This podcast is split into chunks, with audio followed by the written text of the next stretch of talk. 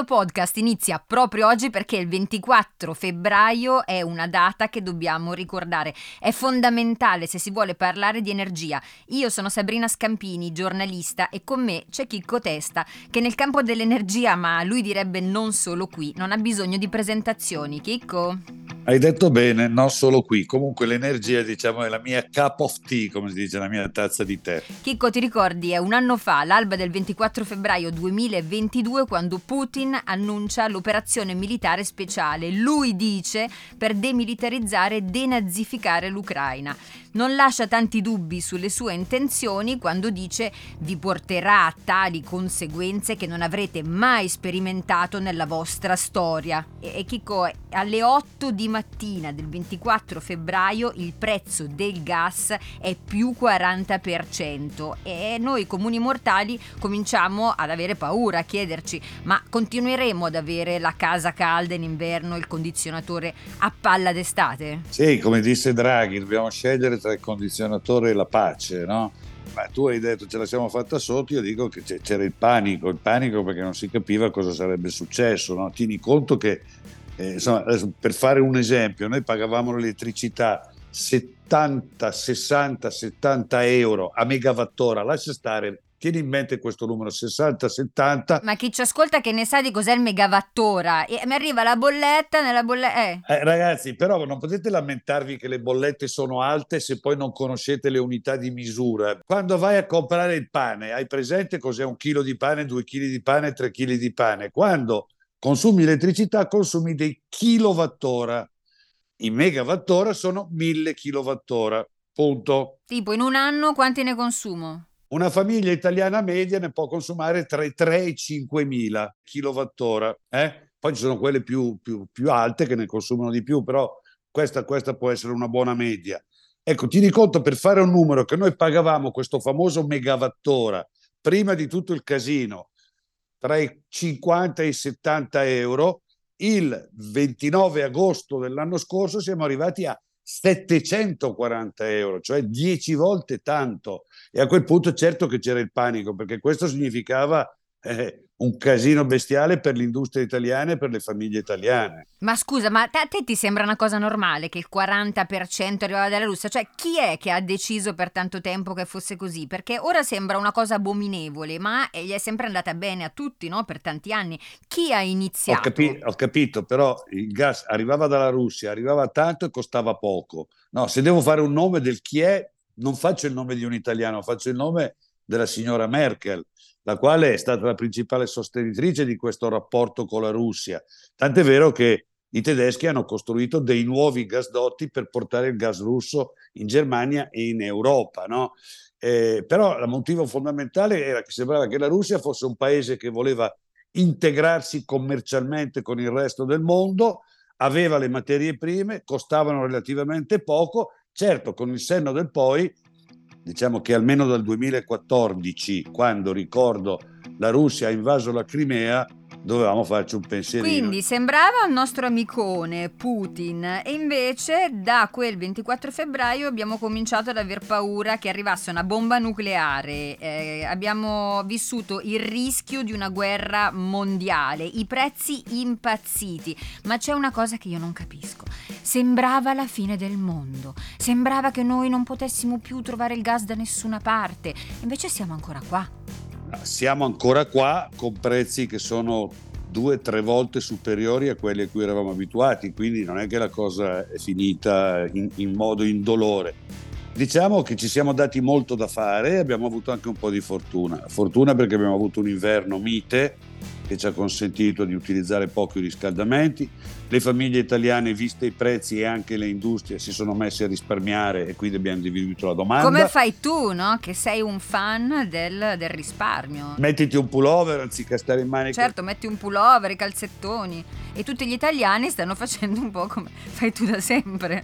Poi, do, poi dormire, dormire, un po' al freddo fa bene, eh? non bisogna avere le camere surriscaldate, no?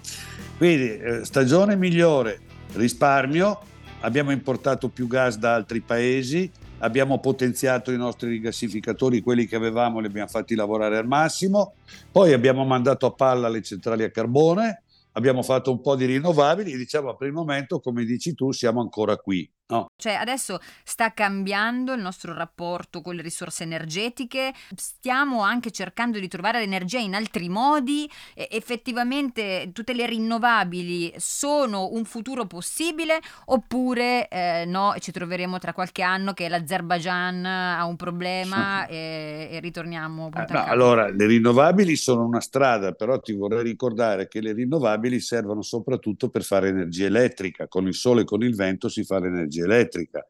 Ora, l'energia elettrica è solo il 20% dei nostri consumi energetici totali. A casa tua usi l'energia elettrica per illuminare, per far andare il computer, eccetera, eccetera, ma il riscaldamento probabilmente ce l'hai o a gas o a gasolio.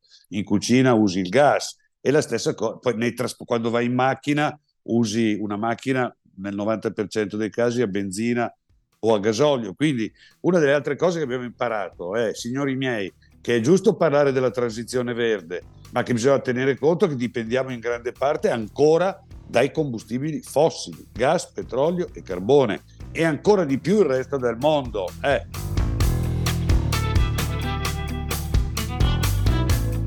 Questa è la prima puntata e vorrei entrare nelle case di chi ci ascolta. Si parla tanto della direttiva Case Green e quindi l'Europa che vuole farci ristrutturare tutte le nostre case. Sappiamo che le nostre case insomma non sono nuovissime, quindi i costi saranno altissimi. Loro chiedono entro il 2030 di raggiungere la classe energetica e entro il 2033 la classe D, ma prima di tutto io che ne so di qual è la classe de- di casa mia. Sì, eh, questo, questa direttiva per l'Italia è un grandissimo problema. Eh, tenete conto che il 65% circa, quindi 6 case su 10 del nostro patrimonio edilizio stanno in classi basse, cioè sotto la D, E, F, G, H. Cioè su 10 persone che ci stanno ascoltando, 6 dovranno ristrutturare la casa sei dovranno strutturare la casa. Poi... Tu non mi rispondi, però io lo so che te quando non sai le cose poi non mi rispondi e parli di altro. Io, è impossibile io... che io non sappia le cose. allora, io ad esempio in casa mia come faccio a sapere qual è la mia classe energetica? Dove lo trovo? Devi chiamare un tecnico o a rivolgerti a un'associazione, ci sono, si trovano online che ti fa il cosiddetto APE, che è il certificato di efficienza energetica. Sono poche cose da controllare, ho visto che addirittura lo potresti fare online rispondendo ad una serie di domande. Cioè un'autocertificazione tipo reddito di cittadinanza, una cosa del esatto, genere. Esatto, il, il, costo è contenuto, stiamo sotto i 100 euro, intorno ai 100 euro. Però scusa, io non ho capito una cosa, cioè c'è una legge che mi dice che io devo necessariamente spendere dei soldi per chiamare un tecnico, per capire qual è il livello energetico di casa mia, per poi dover pagare per arrivare ad un livello superiore. Cioè io casa mia la devo ristrutturare a, a spese mie o c'è qualcuno qualcuno che mi dà un bonus, che qua danno i bonus per eh, tutto. Per il momento non hanno deciso, non hanno deciso, semplicemente la direttiva verrà approvata credo in primavera tarda perché c'è ancora un itinerario da seguire, poi dovrà essere importata nella legislazione italiana, cioè bisogna fare una legge italiana di recepimento della direttiva e vedremo quali misure economiche si intendono prendere. Per il momento il governo italiano... Per... Sì, ma se non lo facciamo le nostre case vengono svalutate. Eh, Sabrina, sì, hai, hai ragione. Mi hai, mi hai, innervosito, mi, mi hai innervosito, mi devo fumare una sigaretta. Mm, sì, per, per, quello, perché se no non la fumavi. E, ehm, allora, ci sarà anche chi ha una classe energetica tale per cui non deve ristrutturare casa. Che cosa devi avere? Gli infissi nuovi poi? Ma le case ideali sono quelle con degli infissi nuovi, con i doppi vetri, eccetera, eccetera eh, una pompa di calore che è un sistema una per, per sì, è una Cos'è caldaia molto particolare. La pompa di calore è una roba che funziona, un frigorifero come funziona? Butta fuori il caldo e tira dentro il freddo. La pompa di calore è un frigorifero invertito, butta fuori il freddo e tira dentro il caldo. È molto efficiente, e gli infissi sono fondamentali. Eh, il cappotto, se è in un condominio, va fatto sul condominio, non può essere fatto, cioè l'isolamento. Io sono normalmente a favore del rispetto delle regole anche comunitarie, perché penso che da soli non si vada da nessuna parte e che invece abbiamo bisogno, se non altro almeno di una federazione di stati. Ma non esagerano un pochino con il controllo delle nostre vite? Sì, io penso che questa, questa Commissione europea, questo, questo momento della storia europea, con la storia del, del Green Deal, che sicuramente è un fatto positivo, però sia troppo intrusiva e cerchi di, di, dettare regole troppo stringenti che impattano sulla vita di ciascuno di noi in maniera molto forte.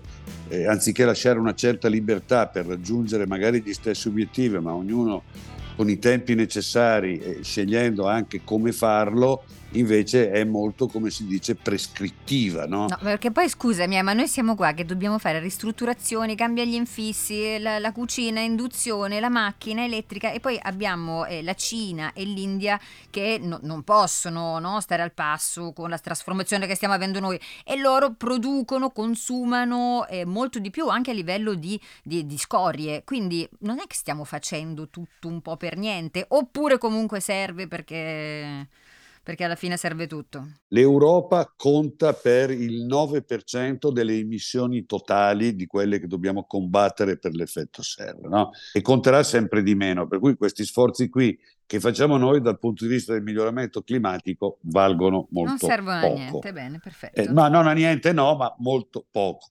La seconda cosa che tu hai detto è giusta. Tieni conto che i cittadini, la gente che vive in Africa, che vive in Asia, che vive in Sud America, ha dei consumi energetici che sono qualche volta un ventesimo dei nostri. Mm. e siccome vogliono crescere anche loro economicamente perché vogliono diventare, avere un livello di benessere, non dico come il nostro, ma un po' meglio, hanno bisogno di energia, di grandi quantità di energia. E il modo meno costoso per fare l'energia, vogliamo dirlo, è ahimè il carbone Ah, difatti... quindi finiamo così. Cioè, finiamo il, la prima puntata del podcast sull'energia con te che sei tutto green, lui la visione nuova del mondo, eh? Niente, useremo più carbone. Perfetto, io voglio lasciarvi così alla riflessione che, che, che voi vorrete fare su queste ultime parole di Chicco Testa. Eh, noi, le rinnovabili e il carbone e ci sentiamo tra una settimana. Ciao Chicco. Ciao Sabrina.